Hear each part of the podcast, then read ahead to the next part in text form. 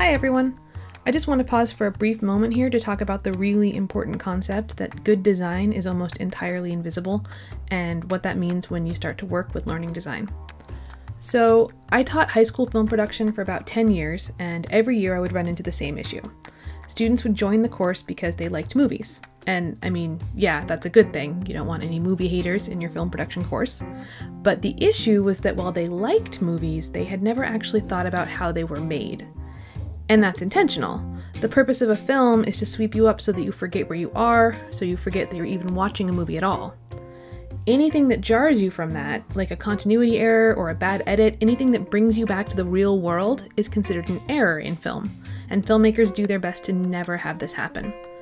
The problem is that students would watch these movies and they would never once have to think about how this shot was lined up or how that lighting created that effect or whatever, and because they never had to think about it, they assumed it, it would be easy.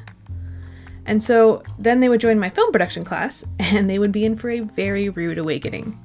And a few weeks in, it would dawn on them that, oh, this course is going to be a ton of work. And then we would go through the inevitable stages of grief, denial, anger, etc., until they got back to the idea that even though it is a lot of work, there's also a lot of pride when you're creating something good. And then they would show their project to the class, and everyone would be really impressed, and they'd feel like their work was validated, right? But then they would show that same project to their friends who weren't in the class, and their friends would not be impressed at all. Because, again, when it's good, it looks like it's easy. And then we would start the whole issue over again. So, we actually started discussing this concept as a class and preparing students to have their incredibly hard work be largely unappreciated by the people that they love the most. Because this is basically what good design is it's invisible. And having those conversations with students helped a lot, and it also helped them be aware of how much they were learning and growing because suddenly they had this whole new understanding of something that had once had been invisible to them before. So, as we're here in this class talking about course design and what makes for good course design, I just want to tell you up front that truly good design is a ton of work. And almost nobody at all will even notice or thank you for it. Of course, if you're a teacher, you're probably familiar with the whole doing a lot of work for almost no appreciation thing anyway, but I just want to let you know that this is going to be one of those things.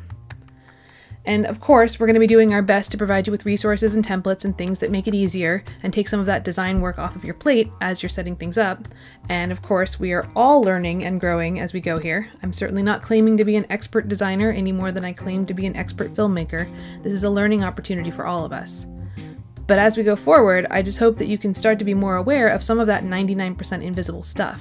And when you experience something that seems really intuitive, think about how it was built to be that way, and how you can maybe steal some of those ideas for your own design work.